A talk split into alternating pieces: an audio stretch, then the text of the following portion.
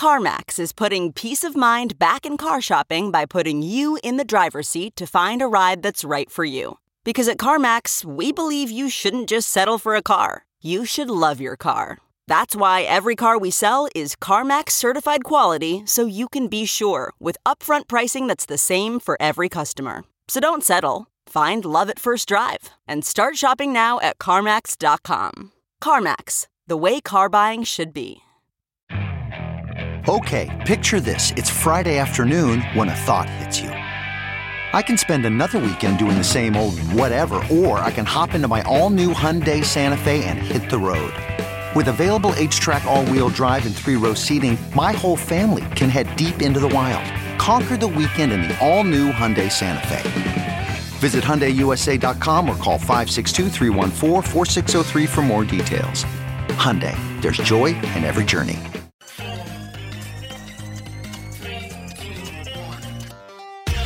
Welcome back to The Breakdown, an everyday analysis breaking down the most important stories in Bitcoin, crypto, and beyond with your host, NLW. The Breakdown is distributed by Coindesk. Welcome back to the breakdown. It's Tuesday, February 11th, and today we have something just a little bit different.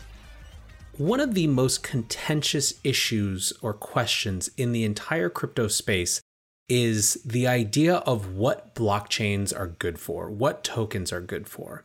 Now, on the one end of the spectrum, you have folks who really believe that there is only one good use case for blockchains, which is money, which is Bitcoin. On the other end of the spectrum, you have people who believe that there is a fundamental shift necessary in how the entire internet is architected, and that services need to change from being fundamentally centralized and controlled by specific corporations with specific incentives that do not necessarily match the, the incentives of users or the needs of users to something that is more user owned, where the distinction between network users and network owners is in fact obliterated. This second vision is, of course, a lot of what underpinned the growth and explosion of Ethereum and the ICO movement and the whole goal of having decentralized applications that could take functionality that previously required centralized intermediaries and turn it into something different. Now, while much of the focus in Ethereum has shifted to decentralized finance protocols, there are still plenty of people across the space, not only just in Ethereum, but beyond, who are looking into decentralized social networks, decentralized social applications, and a huge array of other types of decentralized apps that can change the power balance and recreate the internet in a fundamentally different way. One of those platforms is Blockstack. Blockstack describes itself as a decentralized computing network and app ecosystem, and their focus is to empower users to actually control their own data and identity in a way that's impossible in Web3. Last year, Blockstack made news for running the first SEC compliant token sale, an extremely burdensome process which cost them millions of dollars, but which did show that with the right resources and patience, you can actually work within the confines of the existing system, even if it's not ideal. Blockstack were back in the news last week when they announced a new proposal they call proof of transfer. The idea of proof of transfer is that it anchors the security of the Blockstack's blockchain stacks to Bitcoin, and that participants in the ecosystem of Blockstack actually are rewarded not just with the native tokens of the ecosystem, but with Bitcoin itself. It's a very different approach to security and a very different approach to the game theory and incentive structure of network participants than anything that we've seen before, at least in the recent era. On today's episode of The Breakdown, Blockstack CEO Muneeb Ali joins to talk about how this decision was made, why proof of transfer came about, and how Bitcoin is poised to be at the epicenter of the cryptocurrency ecosystem, even for advanced functionality that isn't on the development agenda and shouldn't be on the development agenda in his estimation for Bitcoin. It's an interesting interview and a fascinating experiment that has implications that go far beyond Blockstack, but may be about how Bitcoin fits into this ecosystem in general. All right, welcome back. We are here with Muneeb Ali, the CEO of Blockstack. Muneeb, thank you so much for joining today. Absolutely. Happy to be here. Okay, so we were just talking about this a little bit, and something I think is really interesting, and maybe the the meta context, right, for someone who's like, okay, why should I listen to this interview? Is I feel like Blockstack has found itself in this interesting role of being something of a leading indicator for the industry, right? You guys tend to have an interesting perspective on where the industry is as a whole, and you reflect that in some of your strategic decisions. Now, the most obvious example of this is the fundraise that you did, which was the first Reg A Plus fundraise last year basically went through the SEC's actual processes in a way that's very different and out of sync with perhaps the rest of the industry, but in a, in a positive way, obviously, as it relates to regulators. Um, and now you guys have made a new interesting announcement as it relates to how participants in your network are going to be rewarded. So I want to get into all of the details of the new proposal, but first, for for folks who haven't spent much time with Blockstack, I'm wondering if you could just give us a little bit of the story, kind of, you know, what you guys are trying to build and where you are in that process. Absolutely happy to. And yeah, I think for that comment, uh, I think we internally here at Blockstack tend to think in terms of first principles. We, we look at what the industry is doing, but just take that as, a single input and we try to make independent decisions. And I think sometimes that comes across as we would end up picking paths that were non obvious or picking paths that not a lot of people are, are are looking at. So maybe maybe that's that's what you're noticing there. Certainly with the with the SEC qualification last year, I think we that was a very unique approach. Let me give you a, a little bit background uh, on on myself and the and how the, the project started. So I have um, a background in distributed systems, right? So for almost like more than a decade before starting Blockstack, I've been doing research in distributed systems, which for people who don't know, it's the area uh, that looks at next generation computer networks. Uh, the original internet was kind of invented by people uh, from from this research community, and I did my uh, PhD at Princeton, and I have been involved with uh, various projects that try to kind of like build a next generation internet. Right, so there have been many clean slate internet design projects, for example, at Stanford and other places. And part of the reason why um, I did a startup instead of trying to pursue some of these um, kind of like ambitions through a more academic route is that I, I feel like those ideas never get really translated into commercial solutions. They they they uh, never get deployed uh, in real life. So I sometimes describe Blockstack as the idea that escaped the research lab, right? So we uh, uh so my PhD thesis was on Blockstack. Me and my co-founder Ryan met at, at uh, Princeton University.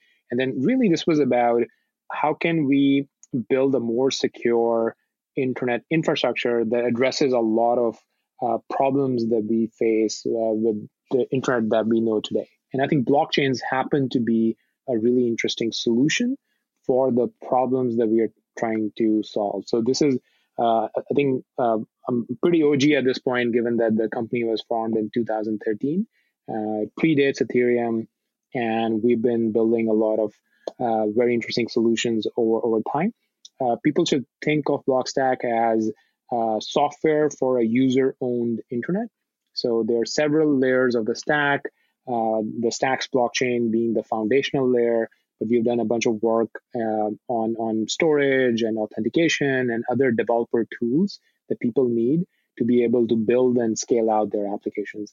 So uh, I think mm, there are now more than 400 decentralized applications built on our network, and we are extremely excited about the developer traction uh, that we've been getting uh, over the last year, especially. You, you, should think of Blockstack as being in heavy R&D mode initially. We raised venture capital, hired a bunch of computer scientists, and uh, were heads down doing R&D.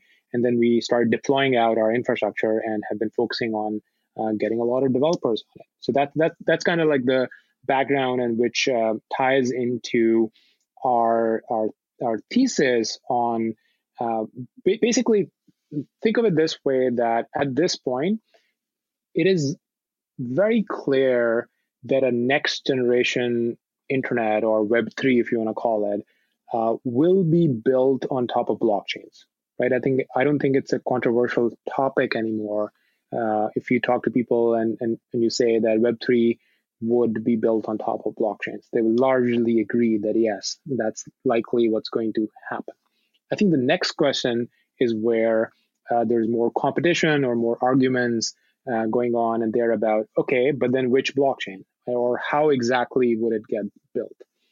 And I think the the proof of transfer or POX that we have recently released is actually a very big bet, and it's a very very unique bet in a way as well.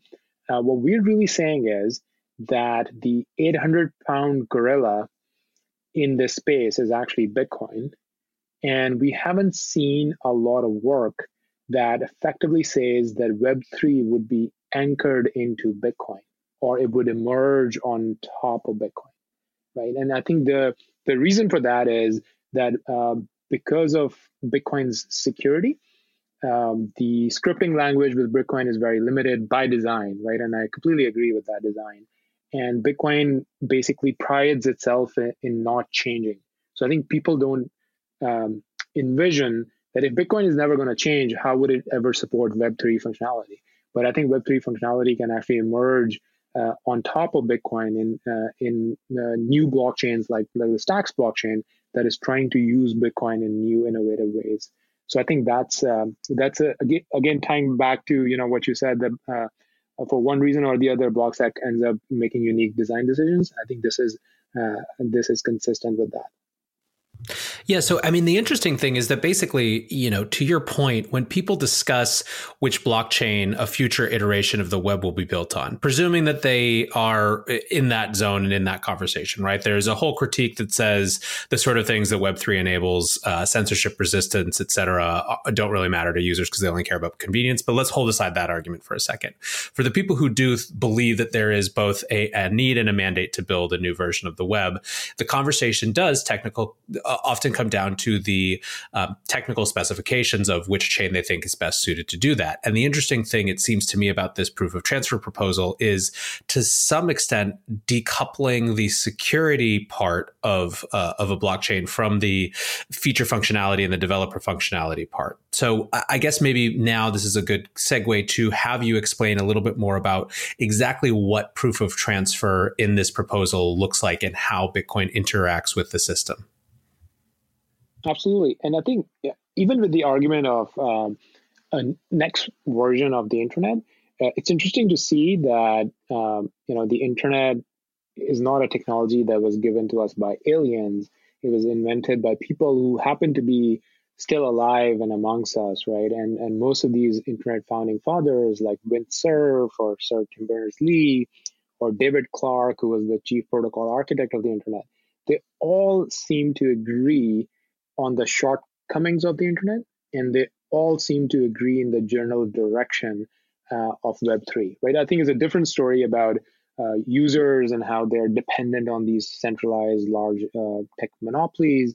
But but let's, as you said, let's keep that topic aside and then uh, dive into the the technical trade-offs and the different options available.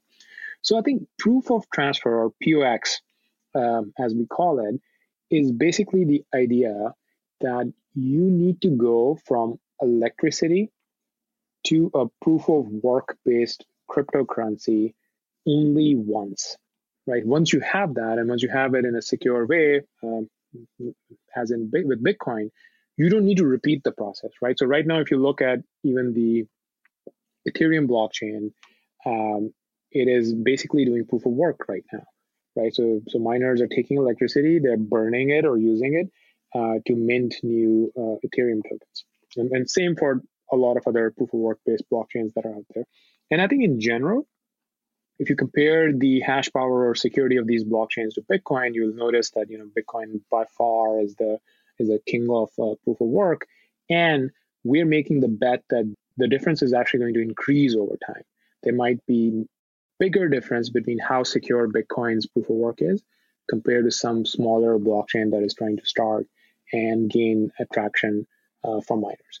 So that's the high level idea that you don't go from electricity to a new cryptocurrency. You go from electricity to a new cryptocurrency in terms of Bitcoin, and then you use Bitcoin to participate in the consensus algorithm of a new blockchain.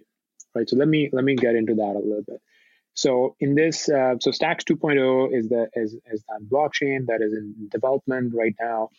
Uh, so imagine that our goal is that we want to start a separate blockchain that has new features that Bitcoin doesn't have and Bitcoin shouldn't have. And I think that point is important to understand. Uh, for example, the Stacks 2.0 blockchain has a, a, full smart contract language. It's called Clarity, and people can express different types of smart contracts. It's very, very precise, and there are proofs around what the programs can and cannot do. But Bitcoin should not have that functionality because that would go against the security of Bitcoin, and it should have just a very limited uh, scripting language. So there are two types of parties in our consensus algorithm. One is the Stacks miners, and the other is the Stacks cryptocurrency holders. Right. So miners, just like traditional miners, they have a cost to mine. Uh, if you are a Bitcoin miner, you have your ASICs or you're um, consuming or burning electricity, so you're paying electricity bills, and you mine if it's profitable for you to mine, right? So you calculate uh, what your cost basis is, and and if, if getting the new Bitcoin from the mining process is profitable, you will decide to mine.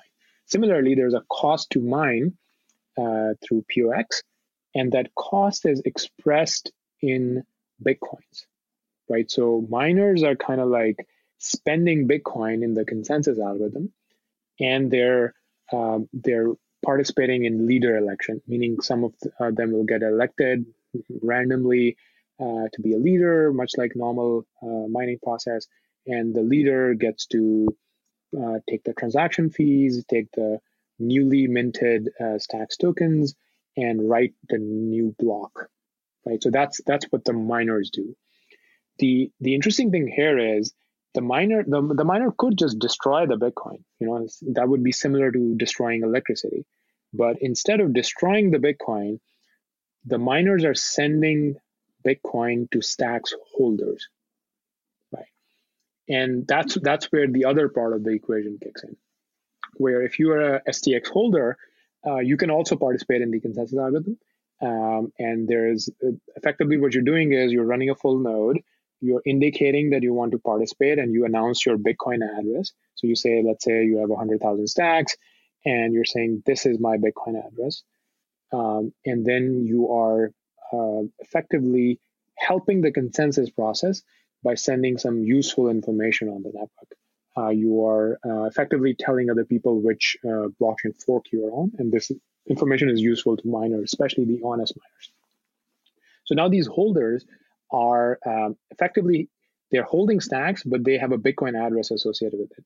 And the Bitcoin miners uh, agree on this list of addresses, and they're effectively sending Bitcoin to those addresses as part of mining. Does that make sense? Mm-hmm.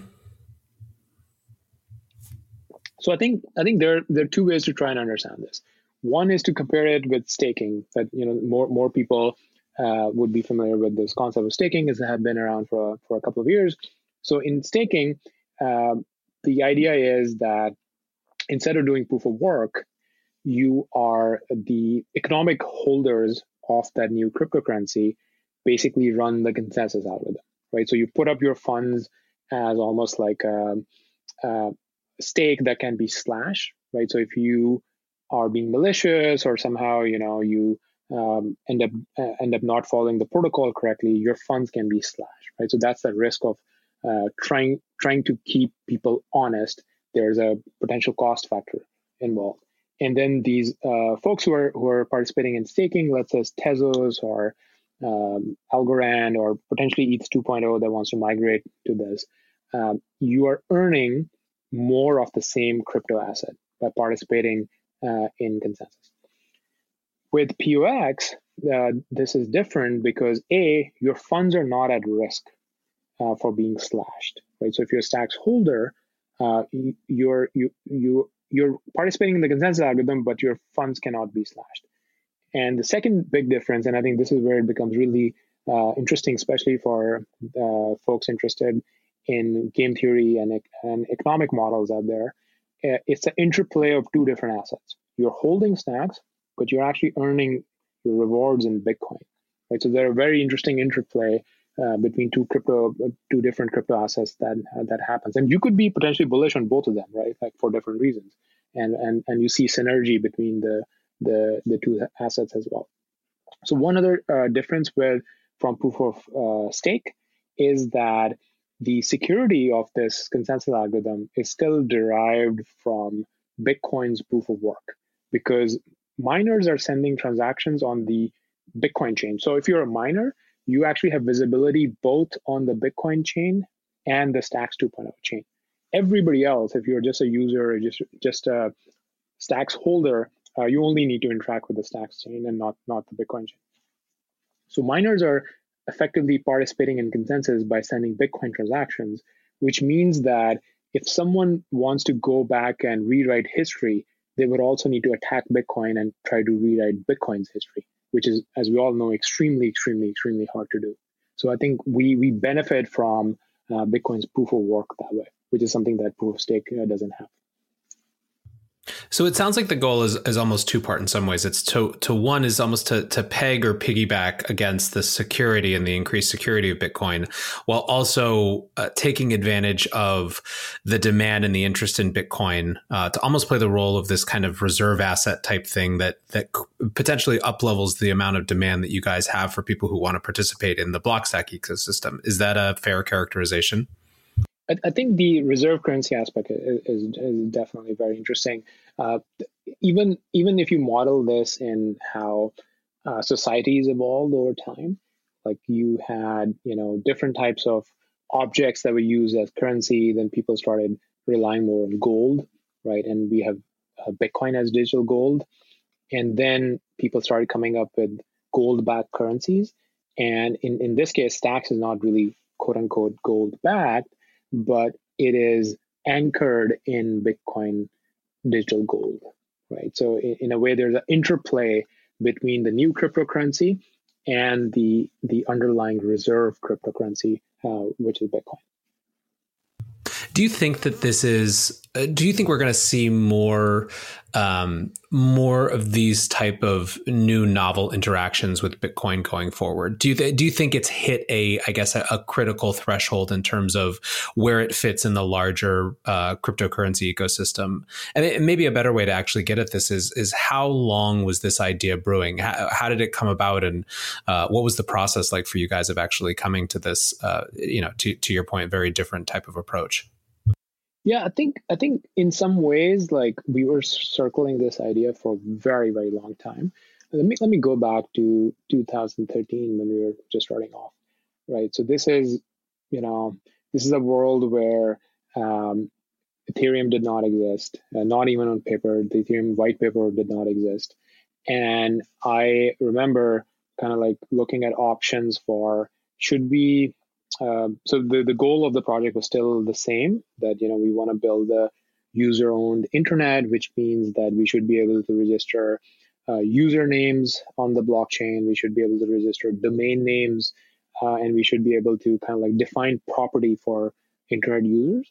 And bitcoin didn't ha- didn't have that functionality right? So we were debating that should we modify bitcoin or try to modify bitcoin or should we uh, work with a fork. So I don't know how many people remember Namecoin. And it used to be the number two, you know, cryptocurrency. Uh, I think Satoshi was involved with it early on. Aaron Swartz was involved with it early on. Uh, Zooko uh, gave gave this uh, thing a name, Zooko's Triangle, that was squared by Namecoin. So a lot of like the early crypto people were involved with this project. And what Namecoin basically did was it was a Bitcoin fork and it was introducing the new functionality of registering domain names or other types of uh, digital assets. And um, the third option was we start a new blockchain and we try to kind of like re-implement a lot of this functionality and, and, and come up with a hash power and all of that. And I think the world would have looked very different out of these three di- different design decisions. And initially, we ended up trying to build on top of Namecoin because it already had a certain feature set and that we wanted and and and the same issues that I'm referring to, where uh, you know if you're on a smaller chain that doesn't have enough hash power, those are the kind of things that uh, the, the Namecoin uh, community noticed, and we we noticed such attacks as well, where uh, you know a few miners would have uh, more than 50% of the hash power on Namecoin. The, the, the project, you know, since then hasn't been very active, but the lessons uh, from that experience are still valid today. If I try to start a new proof of work uh, blockchain, initially the hash power is not going to be a lot, and any single party can come and try to take that over. Plus, like I think in the grand scheme of things, it just seems like reinventing the wheel. Like if everyone is going from electricity to a new type of a crypto asset, you're burning electricity, you're investing in ASICs, and it sounds like a waste of resources. Whereas POX is finally kind of like that idea that can have a sustainable relationship uh, with Bitcoin. Because you're also, I think there have been variations that we, uh, um, other people in the industry have proposed as well. We took a de- deeper dive on this, the concept of proof of burn, where uh, you go from electricity to Bitcoin and then you burn the Bitcoin to uh, participate in consensus. I think that can also work, but I think POX is even more powerful because you're not destroying Bitcoin. You're actually distributing it uh, as incentives to other participants, and Bitcoin gets recirculated back in, uh, into the supply and can be used. How has the response been to this? I think it's uh, it's always interesting and challenging, as I'm sure you well know, to uh, introduce anything new just because of the the base level hostility isn't the right word, but it's a it's a contentious market, right? With a lot of people trying to build different versions of a similar future. Um, how has the response been from different communities? Uh, you know, have, have Bitcoiners been interested in this, or are they just not interested in what you guys are doing?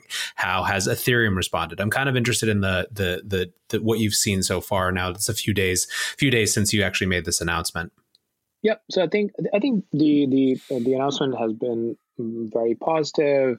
Um, I, I, generally don't look at market conditions, but you know, if you if you take that as a signal, like that was that was extremely positive as well. And and this is this is kind of like at a draft stage. The paper that we released uh, is is a draft, and we have a stacks improvement pro- proposal process where uh, this one is called SIP 007 and it is in in a draft phase right now. So I think when this gets accepted and we release the full paper after all of the security and economic audits, uh, that would that would be the confirmation that hey, we're definitely going ahead and doing this. But even at the draft level, the response has been very positive, and I think I think even the Bitcoin community, um, I, th- I, think that uh, th- there are some people who are effectively like you know there's just bitcoin and there's never going to be anything else right? And they're very much on one end of the spectrum. But i think the broader bitcoin community uh, is actually they want more innovation to happen in in the bitcoin ecosystem and some of them even some of the the well respected leaders in bitcoin they realize how um, sometimes you know more innovative things are happening in other uh, uh, ecosystems other than bitcoin right bitcoin is yes, still by far the most secure uh, kind of like cryptocurrency that could be the reserve cryptocurrency. But if you look at new teams and developers who are tinkering with new types of um, ways to interact with cryptocurrencies or financial products or even Web3 type applications, all of that is not happening on top of Bitcoin right now, right? And there is a significant portion of the Bitcoin community that uh, welcomes the idea that more innovation happens uh, on top of Bitcoin. That's precisely what we are trying to do. Like, imagine that the Clarity smart contracts benefit from the security of Bitcoin, right? And give you full flexibility to write, you know, DeFi like uh, uh, contracts or start building like um, uh, stable coins that effectively benefit from the security of Bitcoin, which is which is good for the Bitcoin ecosystem right? So I, I think that there's definitely uh, a bunch of uh, folks in Bitcoin that we have talked to are extremely excited. I think the true test is going to be when the hardliners, who especially because you know uh, Stacks is a separate blockchain with a separate crypto asset, and usually you know they're they're they're hostile towards new types of crypto assets. Uh, but uh, I think the jury is out to see how even the hardliners would respond if they see that there's a synergy between Bitcoin and and the Stacks crypto asset.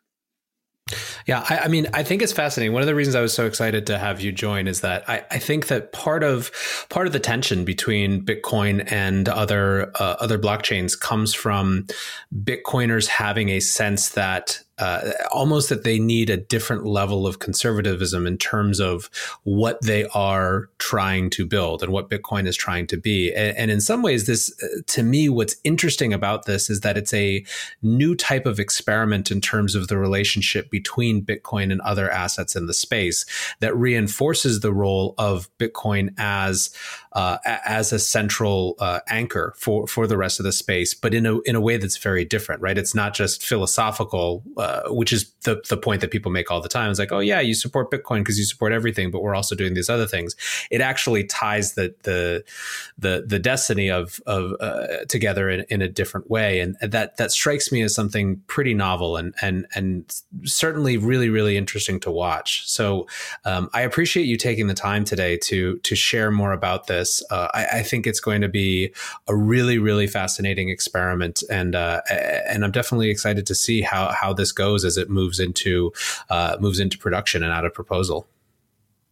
Thank you so much. Thank, thanks for having me. And yes, I absolutely agree. I think think of this as uh, a couple of years ago there was that meme around the flipping that Ethereum is going to flip Bitcoin. And the idea was that, hey, uh, Ethereum has smart contracts and people can build decentralized applications with it. And it also has the payment functionality. And I think over here, we are explicitly saying that, you know, Bitcoin is the king of proof of work.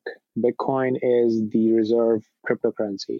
And we want to have synergy with with uh, Bitcoin and our holders are earning Bitcoin. So you're actually in a way uh, spreading Bitcoin by even kind of like being a, a, user of stacks or some of the applications built on it. So I, I, do think that very explicit acknowledgement of what role Bitcoin would play in this world can help uh, some of the people uh, kind of like calm down their nervousness around, you know, what what if some other blockchain comes and tries to kind of like fight with you? Like we're we're absolutely not trying to fight with Bitcoin. Awesome. All right, Muneeb, thank you so much for your time. Uh, it's been great having you. Same here. Thanks a lot. So there you have it. What I find so interesting about this Blockstack proposal and why I wanted Muneeb to join for the show is that it changes the dynamic of a conversation we hear a lot around Bitcoin. Many people who are invested in other projects and other chains believe and will tell you that Bitcoin is important. It's important that it stays this digital gold it's important to serve as a, a rallying point for everyone in the industry and for new financial people and speculators to come in to join just to increase the flow of assets in the ecosystem. But of course, innovation is going to happen elsewhere. There are also folks who believe that all innovation will be built off of Bitcoin in some ways, and that innovation looks like layer two and other application layers where they can do things that the base layer of Bitcoin can't happen. This Blockstack proposal to me is something of a third path that does more than just pay lip service to the idea and the importance of Bitcoin as a rallying point for everyone in the industry, but also suggests that there is more room for the interplay between Bitcoin and other chains than just simply building layer 2 solutions on Bitcoin. Now, of course, this proposal is, even as Muneeb said, still very early, it has to be approved and has to go to implementation before we can really talk about how it's going to work. This is the type of thing that is fundamentally about not just being theoretical, but about changing how people behave and how incentives work inside an ecosystem. I'm definitely going to be watching it closely, and I hope that you had a chance on this interview to understand why it seems like such an interesting experiment. Thanks as always, guys, for listening. We'll be back with another episode of The Breakdown tomorrow. Cheers.